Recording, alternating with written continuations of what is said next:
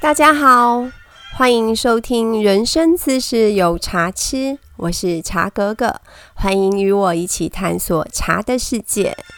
我们今天要来聊聊木栅的铁观音。这支茶的品种呢，也是从中国大陆带过来的，所以我想呢，从铁观音本身的历史开始讲，先了解铁观音的起源呢。再来聊聊台湾的铁观音。根据记载呢，铁观音这个茶有两个嗯来源的故事。第一个故事呢，在清朝的乾隆元年的时候，饶阳人有一个叫王世让的，在他书房外面的园子里面，看见有一棵小树，跟其他的树长得不太一样。他走出去仔细一看，发现居然是一棵茶树诶，而且啊，这棵茶树呢，跟他见过的茶种都不一样。所以他把这棵茶树挖掘出来，另外种到一个地方。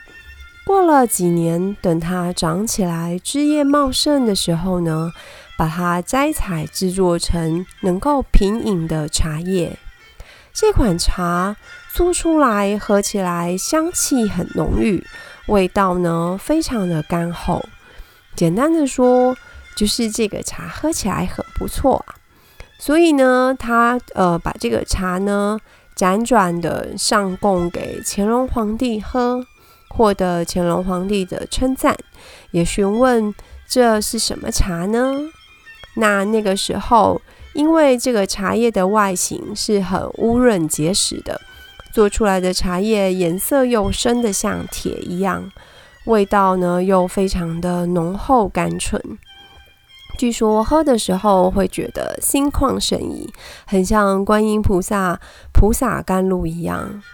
而且另外一个缘由是，发现茶种的这个园子呢，在南山的观音岩下面，所以这支茶就把它取名成铁观音。那另外一个故事呢，也是在清朝的乾隆年间，所以铁观音茶最早的起源年间应该是差不多，就是可以确定在是乾隆的这个时候。那这个故事呢，是一个安溪松岩村的村民，他叫韦应，他是一个很虔诚的佛教徒，因为笃信佛教。所以每天清晨，他一定会用一杯清茶敬奉观世音菩萨。据说菩萨感受到他敬茶的心意非常的诚恳，所以有一天的时候，就入他的梦，嘱咐他说，菩萨要赠送他一株茶树，而且在梦中还指示他醒来之后去某个地方可以寻找。他一觉起来呢。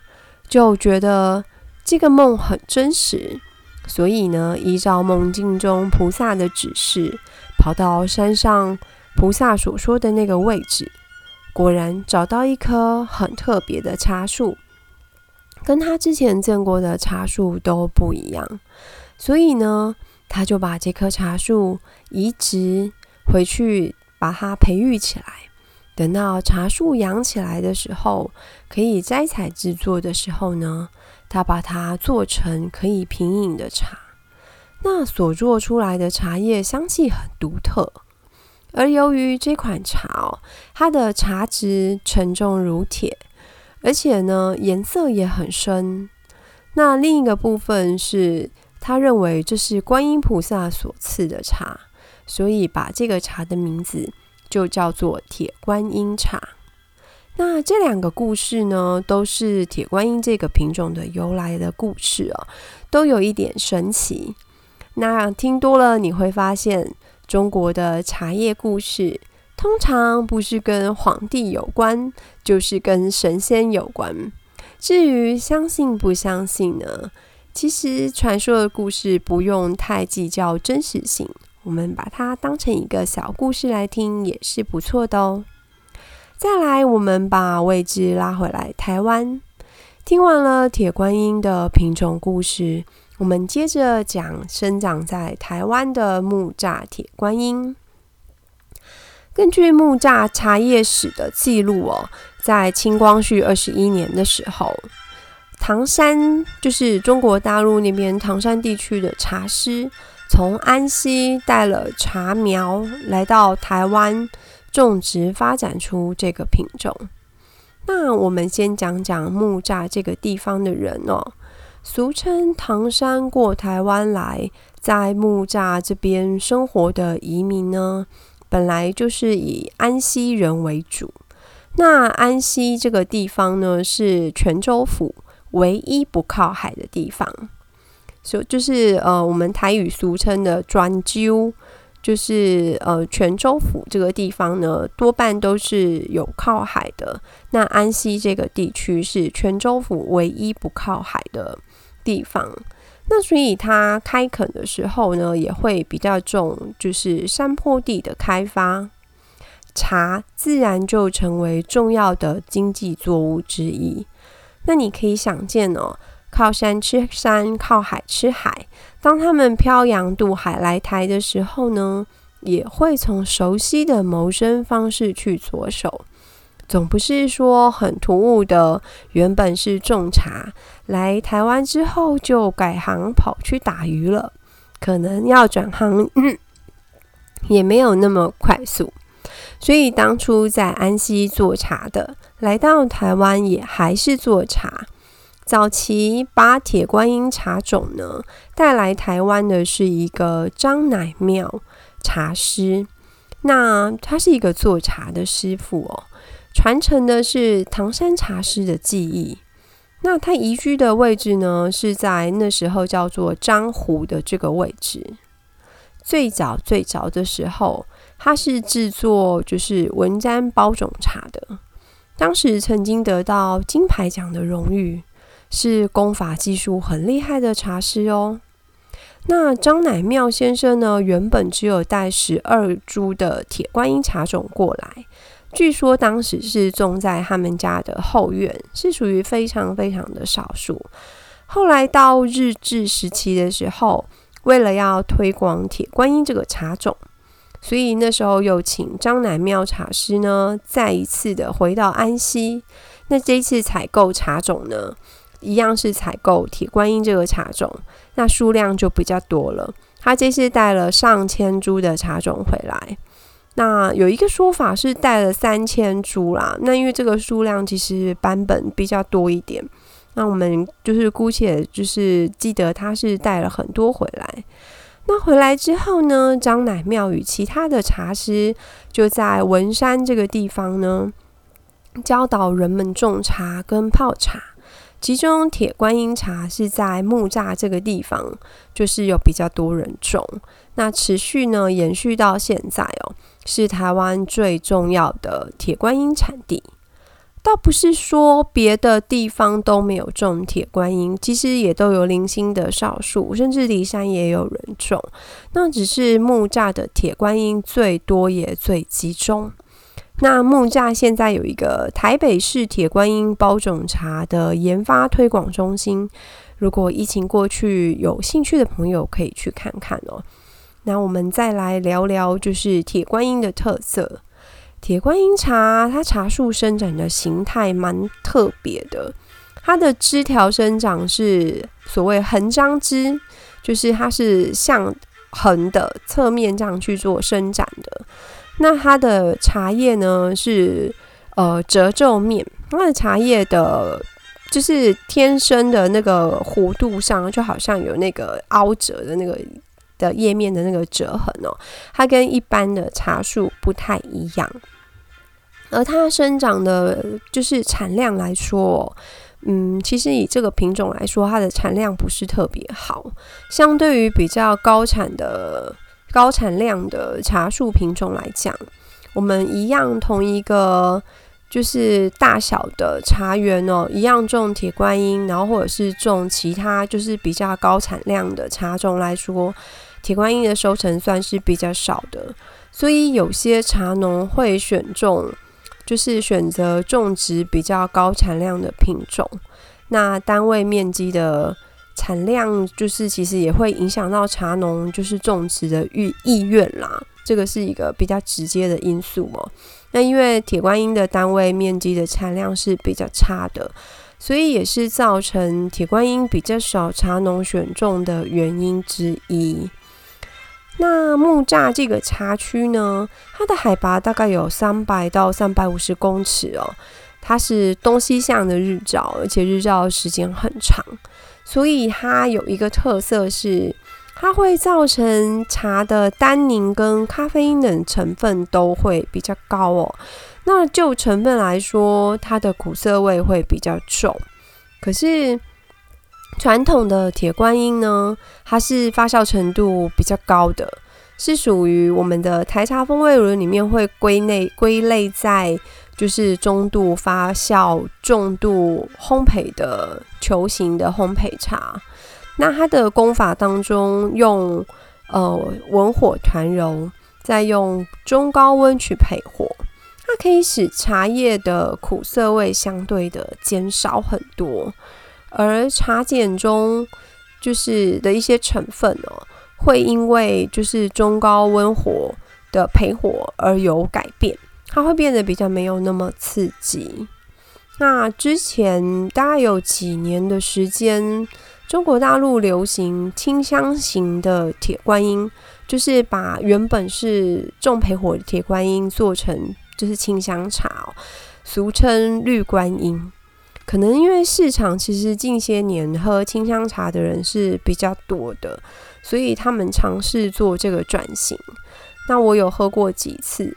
甚至有喝过两岸豆茶大赛等级，就是等级还蛮高的绿观音。可是我还是觉得，嗯，绿观音的茶汤刺激性比较高一点，而且就是遗失了那个传统铁观音的那个韵味哦。我自己是比较喜欢传统铁观音的烘焙方式啦。那讲到这边，我们来聊一下传统铁观音的功法哦。这支茶的做法堪称是最复杂的。我们有讲过文山包种茶、碧螺春，那甚至这个茶哦，就是铁观音，比这些都还要更复杂。甚至我们还没讲到，就是像高山乌龙或者是红茶之类的，跟它比起来哦，都没有它复杂。所以你就知道铁观音的做法有多复杂。那制茶呢，一样，第一个动作一定是采茶嘛。那采下来之后呢，一样是经过日光或者是热风微雕，看天气，好天气当然就是用自然的日光微雕。接着呢，它室内微雕要长达八到十二个小时，然后浪青要四到五次，然后炒青粗揉，再用包那个布球团揉两到三次，再复炒三到五次。然后嘞，再经过文火复干要十至二十次。听到这里，你有没有觉得头晕晕的，很麻烦？就是到底在念什么？就是其实它的中间的功法是非常多、非常繁复的。就是我只是把它这样带过，可是实际上师傅们在做，绝对比我念的更复杂。那接着再出培、挑枝、再复培，就是反复这样操作之后呢，才会是它的成品。那因为它反复的烘焙跟揉茶哦，所以使茶叶当中的成分呢，经过焙火温度，就是会逐渐把它转化，形成一个很特别的香气跟滋味。那铁观音的味道非常浓，而且醇厚。呃，微色中带着一点点的，就是水果的香味跟甘味。我们会说，就是通常会称为它有一个弱果酸味。这是我们熟悉的传统功法铁观音的味道。那它的外形的话，就是当然比较好的外形条件，其实是还蛮一致的，就是条索要卷曲壮实。就是要很扎实这样子，不是那种很轻或是很松散的形态。然后呢，它有一个比较特殊，是它的颜色，它的那个颜色会比较特别，我们叫沙绿色，表面上会带着白霜。那茶球的形状有点像蜻蜻蜓的头，这样还会很难想象嘛？这是属于品种的特色。那泡出来的茶汤啊，好的铁观音呢，汤色是很漂亮的金黄色，然后它很，它有一个就是清澈中带着光泽，那个鲜黄金黄的那个光泽，入口的时候的感觉会有一点点的苦味，然后你等它一下，它化去之后呢，它会。就是会呃，有点像吃黑巧克力融化那个口感哦，还会变得比较醇厚甘咸。它入口的回甘韵很强，就是那个口感可以维持还蛮久的。那以茶叶来讲，泡开的茶叶的话，相对上是比较肥厚扎实，就是其实它它的茶叶还蛮强壮的感觉，然后带着一点那种绸缎的那种光泽感。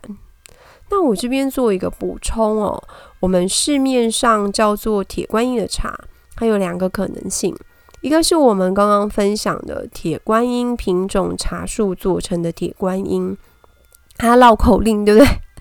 铁观音茶树这个品种哦，做成的铁观音茶，那我们称这样子做出来的叫做正从铁观音，或者是用台语的话，我们会说它叫做架长诶铁观音。